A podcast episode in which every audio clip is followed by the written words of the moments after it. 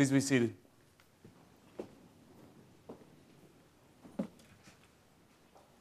Let's pray together. God, you promised to teach through your word. Do that now.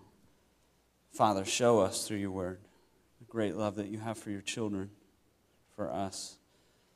Jesus, show us through your word how much you love your brothers and sisters and plead our behalf, on our behalf, before the Father, that we would see again you and your Father's great love for us. Holy Spirit, come, open our hearts and our minds to your great love for us.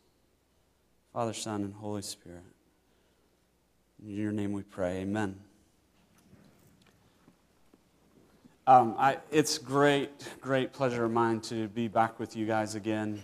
Uh, I, I, really can't express how much of an encouragement has been to me to, uh, to come and open God's Word with you last week and preparing for this week. And um, I, I, have been blessed through it. So thank you, um, Session Camper. Thank you for the opportunity to do that. We will be looking at 1 Timothy chapter 1 uh, if you don't have a, a Bible, there's a Pew Bible, grab that uh, and turn to 1 Timothy. We cannot do this without you having a Bible in front of you and looking at the Word with me. Um, if you're not familiar with the Bible, uh, it's uh, New Testament towards the back. You know, if you get to 2 Timothy, that's after 1 Timothy. Um, if you get to Revelation, you went too far. If you're in Hebrews, you didn't go far enough. Um, flip around, you'll find it. 1 Timothy chapter 1. We'll be looking specifically at 12 and 12 through 17. But um, last week I preached out of Ezekiel 34, and I chose that passage in this passage because you guys are a congregation that's looking for a pastor.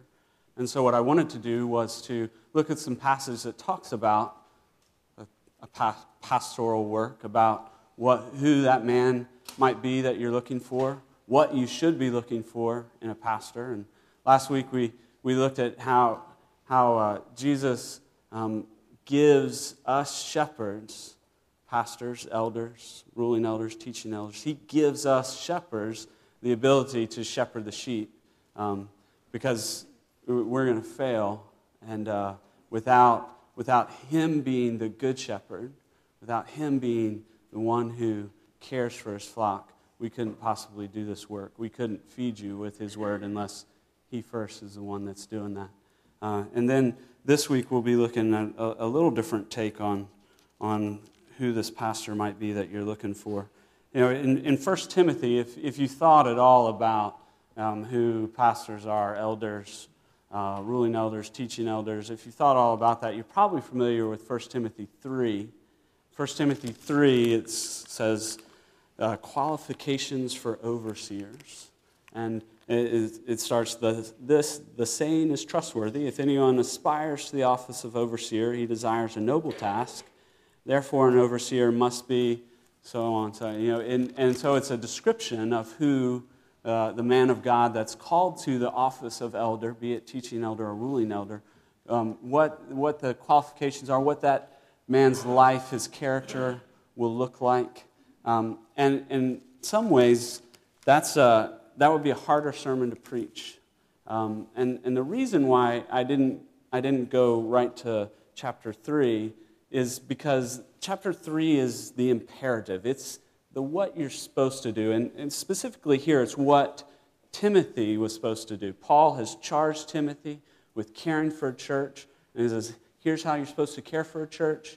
You're supposed to look, you're supposed to find, ordain elders. These elders are going to have these qualifications. And so that's, that's the imperative. That's what you as a church are supposed to do when looking for um, an, an elder. But what it misses is the indicative. And if you're not familiar with Paul's um, letters, there is always this indicative imperative structure. Paul always starts with the indicative. And the indicative and the easy way to remember this is it indicates, the indicative is who you are.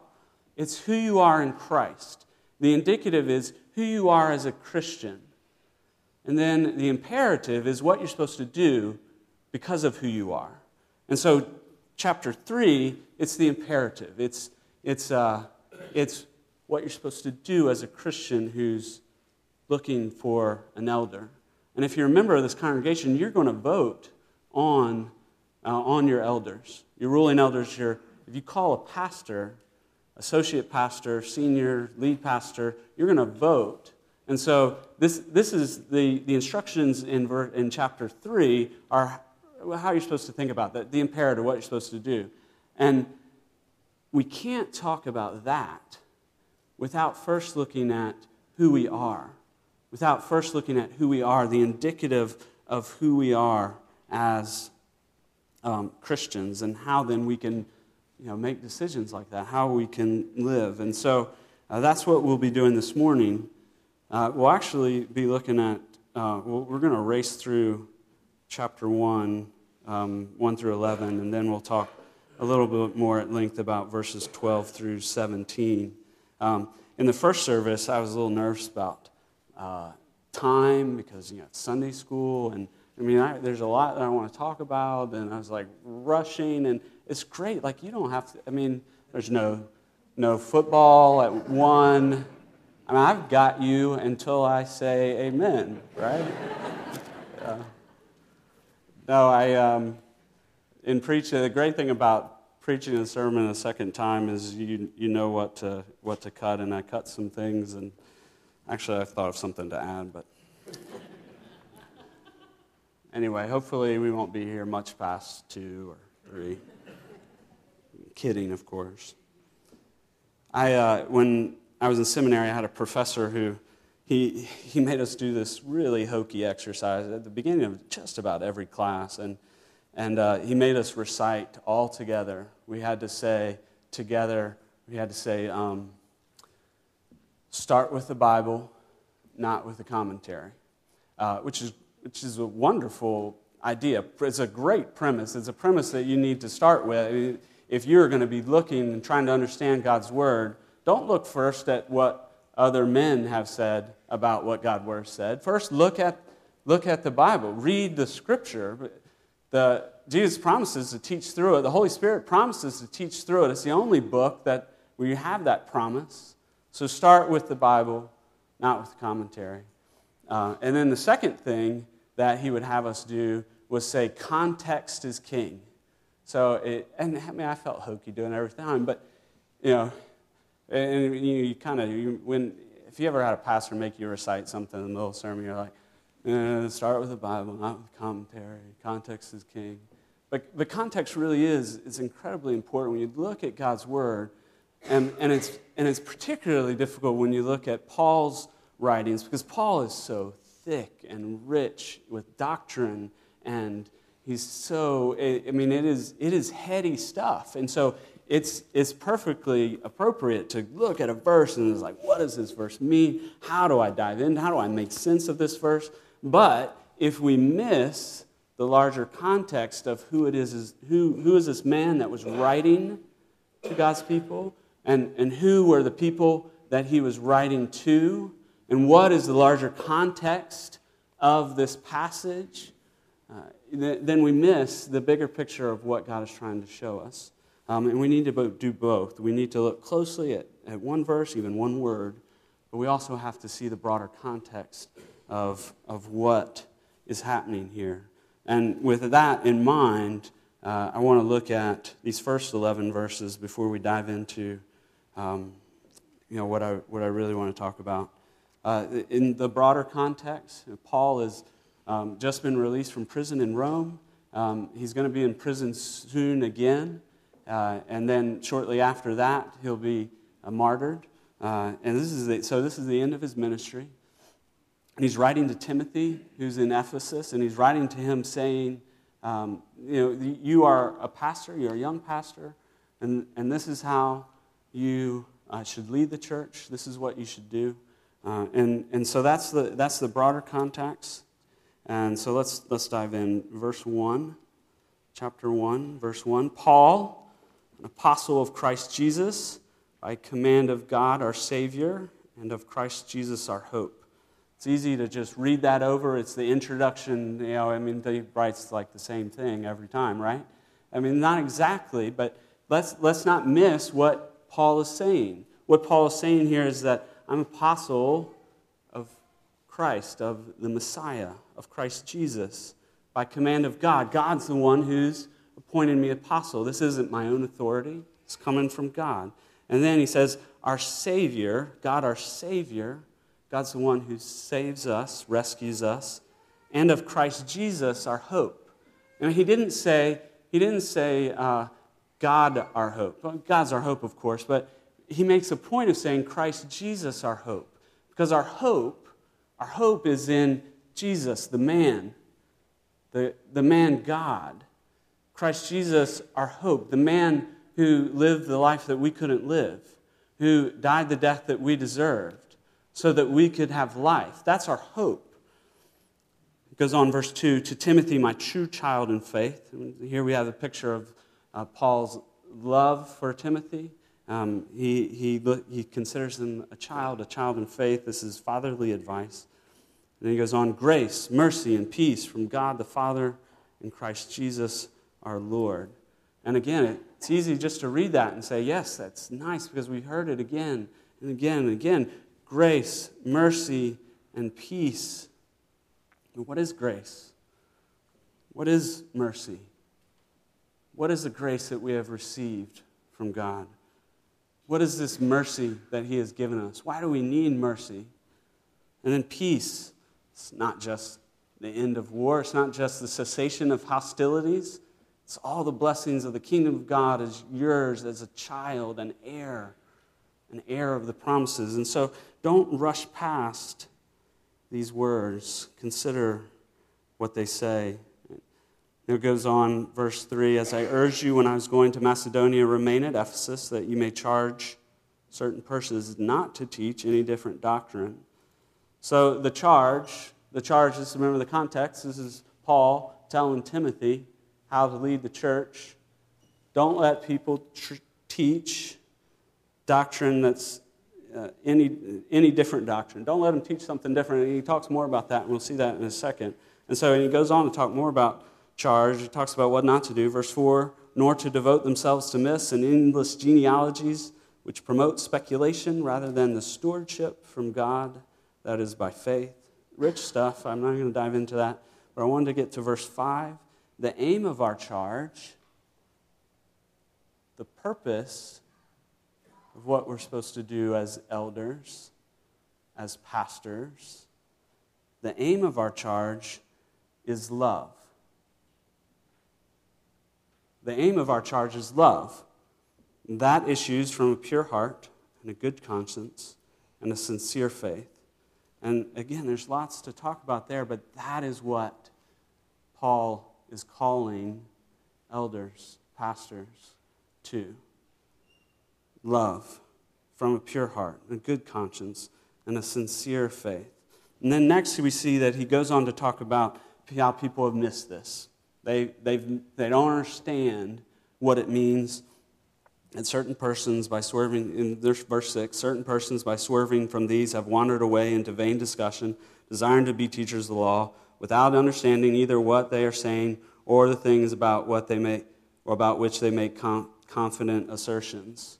All right, so these teachers of the law, they want to be teachers of the law, but they don't get it they don't understand. And, and the next four verse, three verses help us understand what they're not getting, what they're not getting. He says, verse 8, now we know that the law is good if one uses it lawfully. And if you've read any of Paul's stuff, you know he's always saying stuff like this. He's always saying about the law, it's good, and why it's good. And, he, and this is, again, another kind of common phrase if you're familiar with the epistles of Paul. But he's saying this because they're talking about teachers of the law who aren't getting it. He says, We know the law is good if anyone uses it lawfully. And then he goes on to describe why we need the law, what the use of the law is. So look with me at verse 9.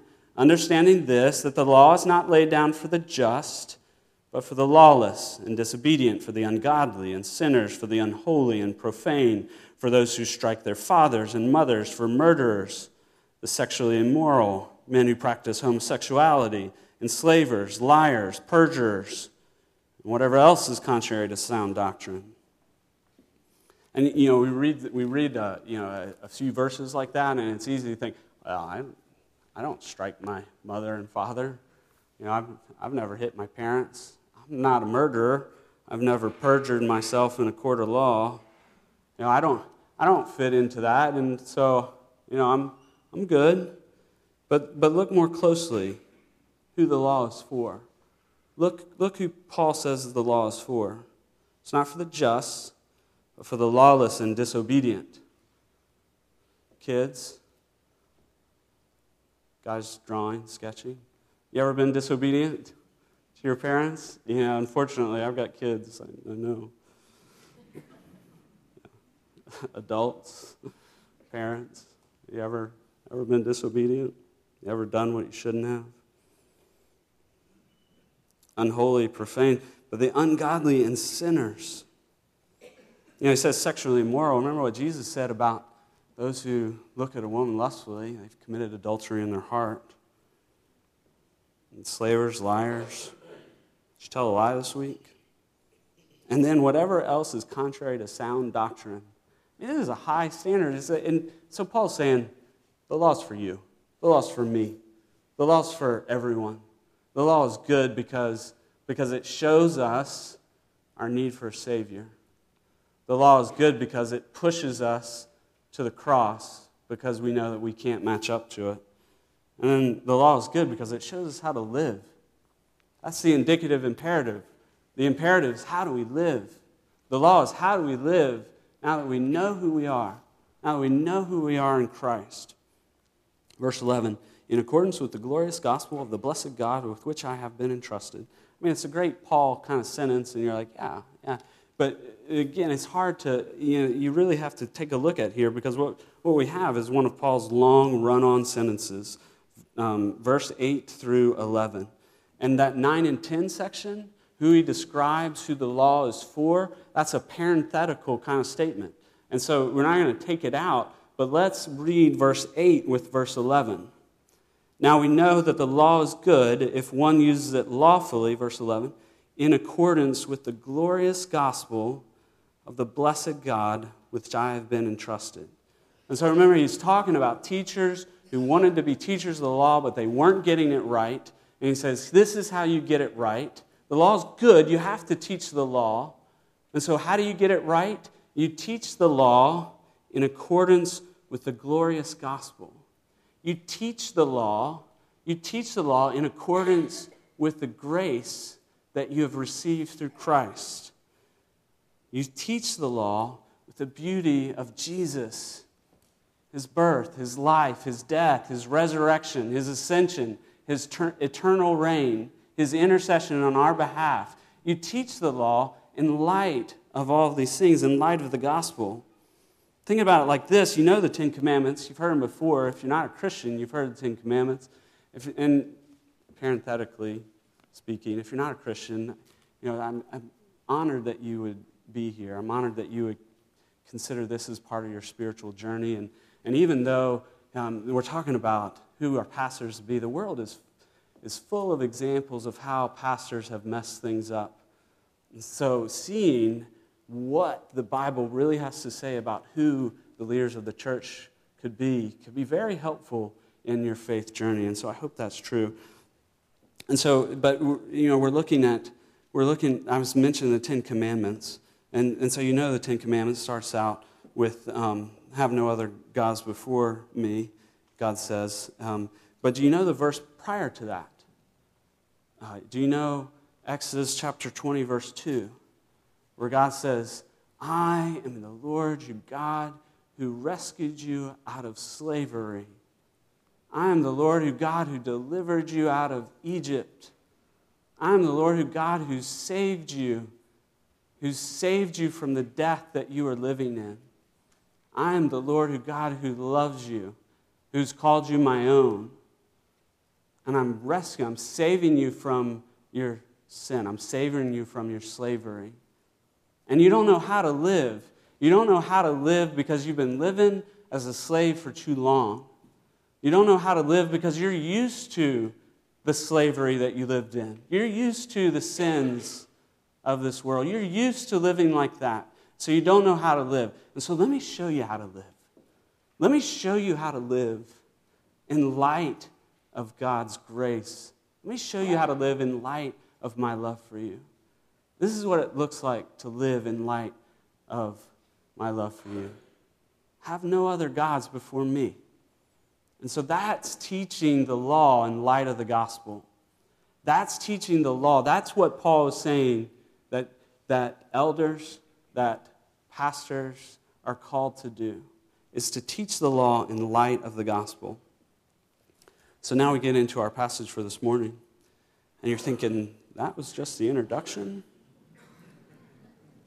How long are we going to be here? Like I said, 2 o'clock. Um, have, uh, have, you ever, have you ever tried to change sport teams? Like change who you, who you root for? Who, who, you, uh, who you cheer for on a sports team? Um, I'm a Dallas Cowboys fan. I grew up in Virginia, but I'm a Dallas Cowboys fan. And, and uh, yeah, I know. I mean, there's some Redskin fan in here now that's not going to listen to me anymore. Um, but I, and the reason I'm a Dallas Cowboys fan growing up in Virginia is uh, back when I was a kid and the, uh, the Redskins won a couple of Super Bowls, and everybody in Virginia jumped on the Redskins bandwagon, including my parents who could care less about professional sports. I mean, my dad watched, um, you know, uh, triathlon stuff. I mean, he didn't know anything about football, but all of a sudden, you know, it's like, yeah, hogs and oh, go Redskins. And I was just, I was appalled at the hypocrisy of it all at the very mature age of 10 or something. I was like, I was appalled at the hypocrisy, so I decided to spite everyone in Virginia and become a Dallas Cowboys fan. And this was right at the end of uh, the uh, Roger Staubach era, and so, you know, I was just kind of a nominal fan. You know, I, I did, I was I was uh, excited about Danny White, the last great punter kicker. I mean, punter quarterback. Um, anybody know what I'm talking about? No. All right. Um, so, but I was kind of a nominal fan. And the, but then in college, when the, Red, the Cowboys won three Super Bowls in four years, that was a good time to be a Cowboys fan in Virginia. I mean, that was a lot of fun. Um, you know, just sticking it to all you Redskin faithful. But really, since 1995, it has not been that great for us Cowboy fans. I mean, it's, it's, I mean, it's been depressing at times. And uh, I, there, there was a game a few years ago, last game of the season. If we win the game, we make the playoffs. Uh, it was against the Eagles, hated rival. Um, and, and we just got slaughtered. I mean, Romo was terrible. Uh, and, and, it was like 35 to 3. I was just like, that's it, I'm done. I quit. I cannot do this again. And, uh, and, you know, then I was out in Seattle and I thought, all right, I'll switch. I'll be a Seahawks fan.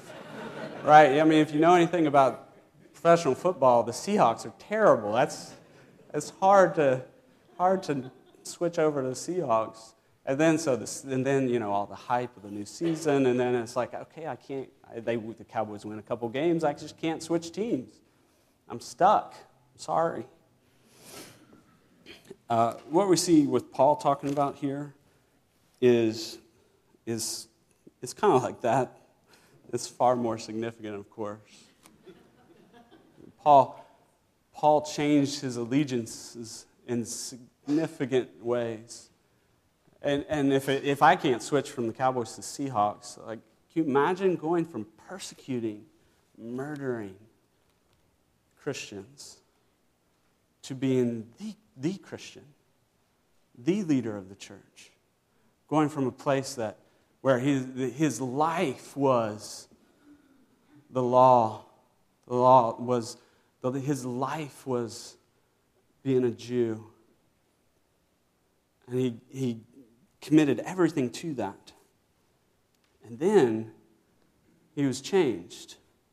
The only way that could happen is through Jesus, and his conversion is significant and it's, a, it's an amazing story. And, and that's what we see. Look with me at verse 12.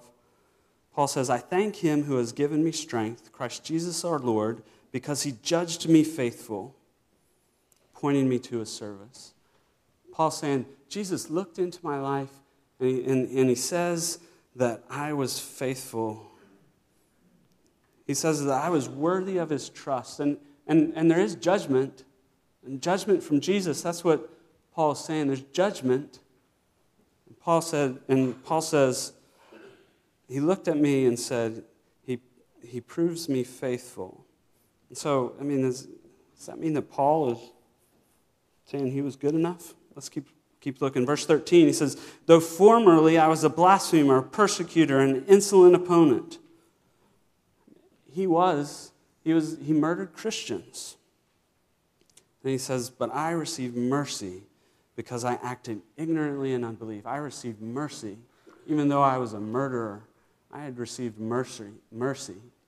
Anything, of course. I mean, that's can't hang around the church for very long without hearing the message of the gospel, which is grace and mercy for, from Jesus, no matter what we've done, no matter where you've been, no matter what you've struggled with, no matter what you did when you were a teenager, no matter what happened when you were in your 20s, no matter the mistakes that you made in your 30s, and so on, no matter what, you are received you by Christ. You receive mercy. And that's absolutely true. But that's not what Paul says. He says, I received mercy because I had acted ignorantly in unbelief. Ignorant. He didn't know. He didn't know Jesus. He hadn't met Jesus. He hadn't experienced that mercy. And so his, his, his, uh, his blasphemy, his persecution, his insolent uh, oppression, his murder, was because he didn't know Jesus. When you know Jesus, things change in the way that you live. And that's kind of what we're talking about this morning. Things change in the way that you live. And so, verse 14, and the grace of our Lord overflowed for me with the faith and love that are in Christ Jesus. Uh, there's a relatively well known um, pastor in our denomination, Scotty Smith, in uh, Covenant Christ Community Church in um, Nashville. Is that right? Did I get that right? Christ Community? And uh, so, Scotty Smith, he, uh, he's got a great devotional. It's like uh, everyday um, gospel kind of thing. It's like you read the gospel every day. It's one of the best daily devotionals I've seen. I recommend it. Anyway, um, he, he also is a tweeter. Um, he tweets. I, you call somebody a tweeter? No? I haven't been hanging around college kids much lately, so. Um, so, and, and, he, and he, of course, he has his tweets linked to Facebook, and he's got like 5,000 Facebook friends, and I'm one of them. Um, one of 5,000. I feel very special. Anyway, a, a tweet, uh, a post that he had a week or so ago, it, it said, um, saying that God's grace is sufficient to cover my sin is like saying that the Pacific Ocean is sufficient for one clam. I thought it was a great picture. It was a great picture of, you know, God's grace is sufficient. It's, I mean, it is the Pacific Ocean for one clam. And then, and then I think about Paul, and I think Paul, who was a murderer, who, um, who you know, went after Christians and killed them. And it's like, if, if God's grace is sufficient for Paul, who did so much, I'm not a murderer. I mean, I'm not, I, I haven't done these things that, that Paul is talking about. If God's grace is sufficient for Paul, how much more is sufficient is it for me? How much more sufficient is God's grace for you? The Pacific Ocean in one clam. I mean, it is, it is, it's even more than that. And then we get to uh, verse 15, and, and this is, if you, if you were paying attention, keeping score, you saw that the, the title for the sermon is uh, foremost of sinners, and that's where this comes from. So, verse 15, and, and Paul says, the saying, the saying is trustworthy and deserving of full acceptance. And uh, another Facebook kind of analogy is do you have any of those friends on Facebook? and if you're not on Facebook, I mean, you're probably like either 70 or older, and or maybe like one or th- of other three people in here. And there's probably somebody else in here who's like, I'm not on Facebook, and I'm going to tell you why I'm not on Facebook. And you're welcome to do that afterwards. But uh, anyway, if you are on Facebook, uh, do you have any of those friends who, who post a status and then they like their own status? People claiming to do that. You know, it's like, here's, here's what I say that was good. like. And, and I've got a friend who does that, and, and I tease him about it all the time. And he's like, why wouldn't I like what I have to say? Oh. Paul, Paul kind of does the same thing right here. You know, he says, uh, the saying is trustworthy and deserving of full acceptance. I mean, is the rest of the stuff, you know, just kind of take it or leave it? You know, Peter tells us later that Paul, you know, had in mind that he's writing Scripture. And so is, you know, is, is the other stuff not as good as this, this one, the other times where he says, he says it several times, the saying is trustworthy and deserving of full acceptance. I read at the beginning of three, the saying is trustworthy. But of course, what he's doing is highlighting. No, he's saying, pay attention. And, and so let's pay attention. I mean, what is he saying? He's saying, the saying is trustworthy and deserving of full acceptance that Christ Jesus came into the world to save sinners. Christ Jesus came into the world to save sinners. And, and again, yeah, I mean, you've been in church before. Yeah. Jesus, sinners. I've, I've heard this before. You know, good, good. And then he says, Of who I am the foremost. Christ Jesus came into the world to save sinners, of who I am the foremost. And you're like, Of course. I mean, he was the foremost of sinners. I mean, he, he murdered Christians. Yeah. And of, of course, that, that's obviously, he fits into that category. We read, remember, 9 and, 9 through 9 and 10, that, that list of the ungodly? Of course, he's the foremost of sinners. Yeah, you did all those things. Um, but, but look at the verb tense. Look at the verb tense. And, and you're like, okay, I'm, are you my seventh grade grammar teacher? But look at the verb tense. He says, of who I am the foremost. You know, in, in the verse, in the verses preceding, uh, look back at first thing. He says, I was a blasphemer, past tense. Verse 14, and the grace of the Lord overflowed, not overflows, overflowed, past tense. Verse 16, I received, not I receive, or I am receiving. It says, I received. But then in 15, it's present tense of who I am the foremost. So, what do we do with that? How do we make sense of Paul saying, I am the chief of sinners? I am the foremost of sinners. And he says stuff like this in a couple other places. Um, he says, I'm the uh, least of the apostles. Um, I am the least of the, saint, of the saints. And here he says, I am, I am the foremost of sinners. What's interesting about this is this um, in the construction of the Greek, it's, it is, there's, there's a couple ways to say I am. Um, and one way to say it is ego eimi, uh, and, and that is the language that Jesus used when he describes who he is. And, the, and that idea, when Jesus says, I am, you know, and that's, that's the language of Yahweh at the burning bush with Moses. I am. And then we, we can't really understand that. And so, um, what, so uh, we get throughout John, we have Jesus saying, I am the good shepherd. I am the bread of life. I am the way and the truth, truth and the life. And so he's just explaining it. And so Paul uses that same construction and says, I am foremost of sinners. Uh, and it's, it's, it's an interesting correlation. Um, I, I don't think we can just dismiss the fact that Paul changes verb tense here. Uh, and, you know, I think we, we want to dismiss it. Some part of us wants to dismiss it because we want to say, you know, I came to Christ, I stopped doing this, I stopped doing that. You know, I'm, I'm living a good life. And, and Paul is talking about, I used to be, but I'm okay now. A lot of times in, in the Christian circles in, in the church, we can do brokenness after the fact. I used to be broken, but I'm, I'm okay now. I'm better now. And so we want to ignore the fact that Paul says, I am the foremost of sinners, because we want to say, I'm all good now. I'm, I'm, I'm good. I was, I've accepted Christ, Spirit lives in me, I'm living a holy and righteous life. The other side of us, uh, and, and I honestly relate to this, this other side more, says, where you want to say, um, that's right, I am the foremost of sinners because I can just keep on sinning. I can just keep on doing whatever I want. You know, because the mercy of God overflows for me and it doesn't matter what I do.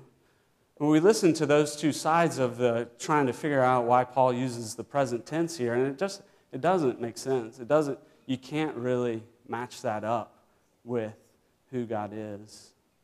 So there has to be something different going on.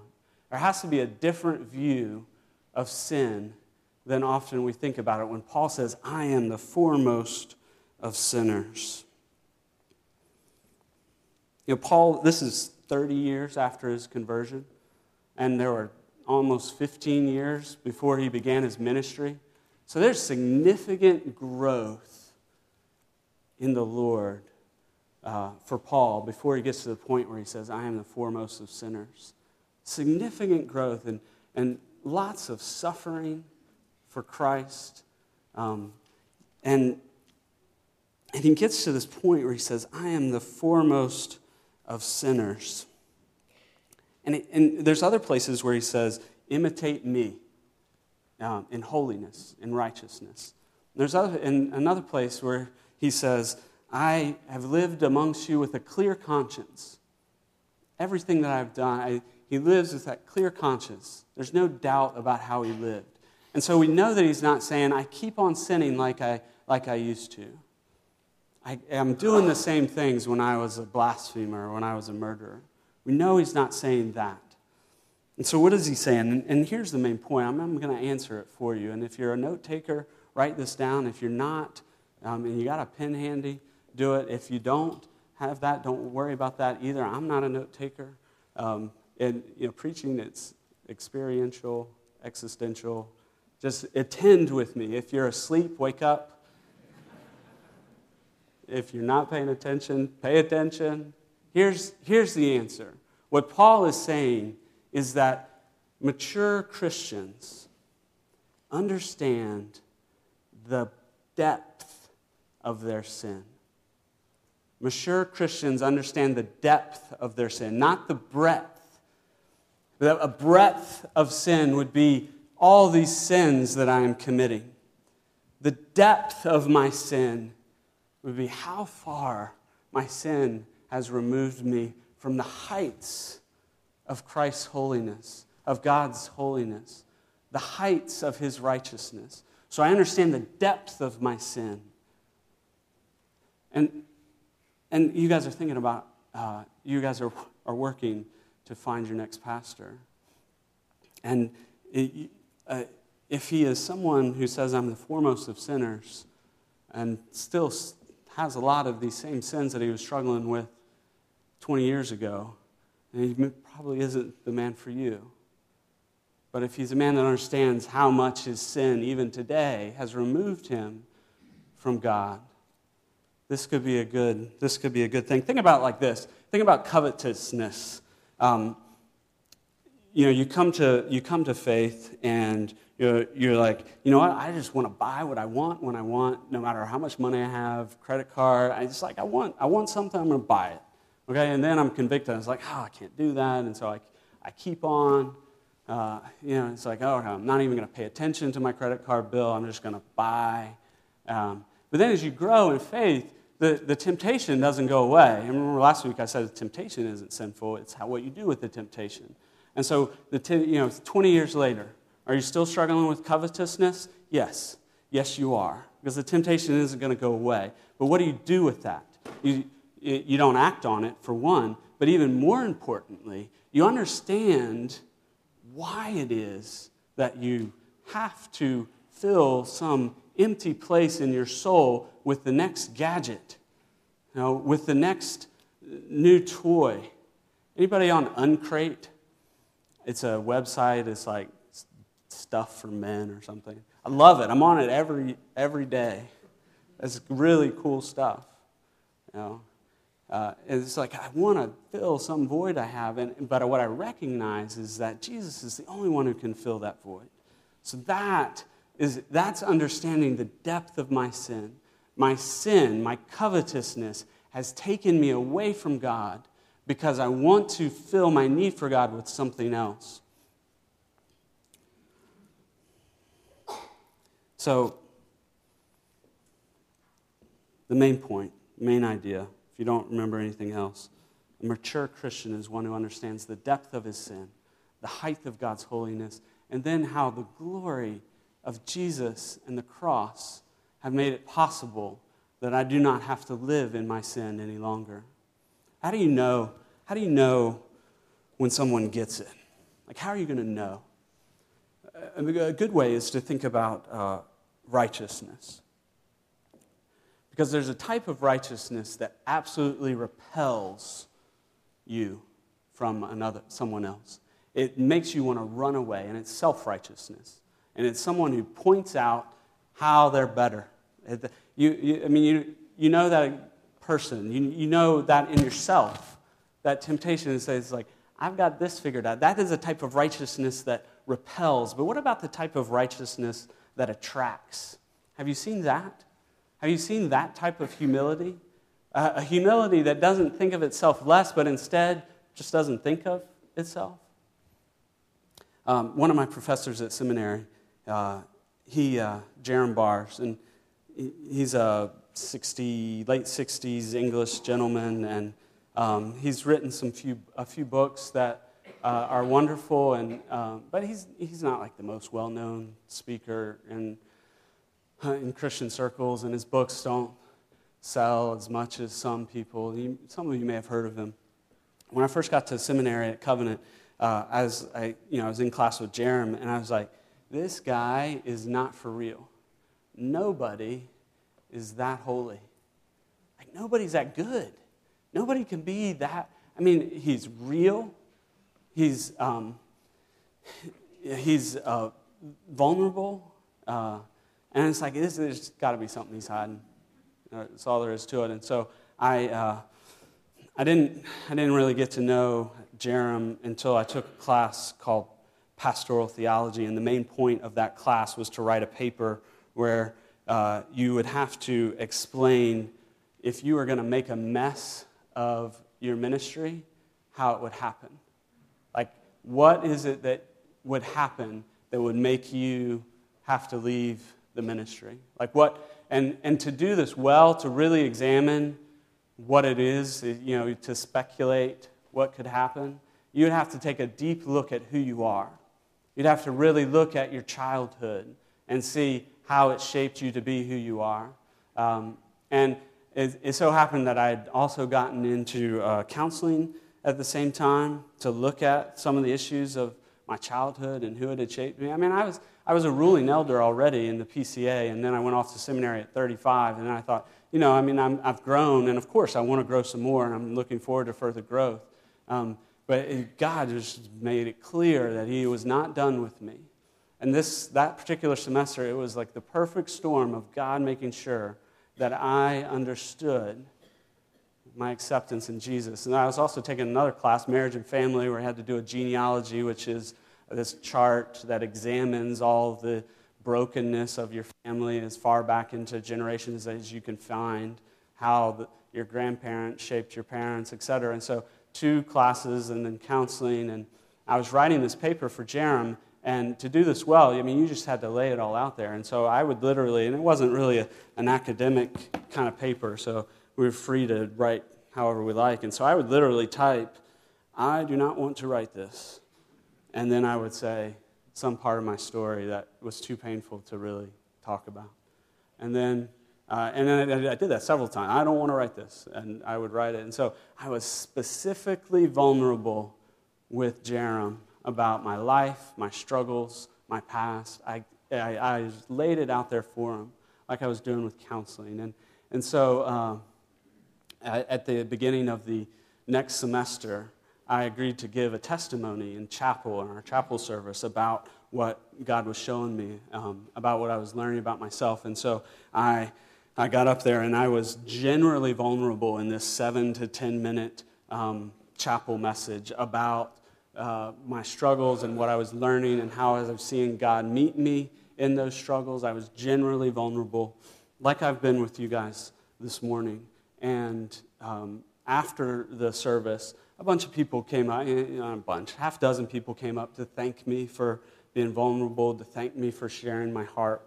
And, and it was great. It was kind. And, you know, I thanked them and for those encouragement. And, but then, as I was doing this, I saw Jerram walk towards me. And um, I looked into his eyes, and, and Jerram's, he's like 6'2, he's bigger than I am. So I, I, he's walking towards me, and um, he's got tears in his eyes. And all of a sudden, I'm looking at someone whom I was specifically vulnerable with, who knew everything about me, who knew me. And, he, and as soon as I looked into his eyes, I just started weeping. And everybody else that was in that service, a hundred some people, they just disappeared. It didn't matter. I was just weeping. And Jerram came up and, and he put his arms around me. And I, and I just put my head on his shoulder like this, and Jerram holds me, and I'm weeping. And the reason that Jerram could do this is because he understands that he is the foremost of sinners, a holy, righteous man who attracts people to him, who attracts sinners to him. And I found the acceptance of Christ in Jerram. I found God, God was gracious enough. He was he condescended to give me a real live human example of my acceptance in Christ. And I got that from a man who, was, who is, the, is the most holy man that I knew. I'm blessed to still keep in touch with him today and be encouraged by him and to see his continuing grace and holiness. The kind of holiness that attracts, the kind of holiness because he knows the depth of his sin, the height and glory of God's holiness, and the beauty of the cross. Verse 16 But I received mercy for this reason, that in me, as the foremost, Jesus Christ might display his perfect patience and example to those who were to believe in him for eternal life. Paul says it right here. It's not about me. It's not about me. It's about Jesus. And it's about those who will come to believe in Jesus because of how he has displayed his mercy and his grace through me. And for that reason, truly, verse 17, to the King of ages, immortal, invisible, the only God, be honor and glory forever and ever. Amen. Let's pray together.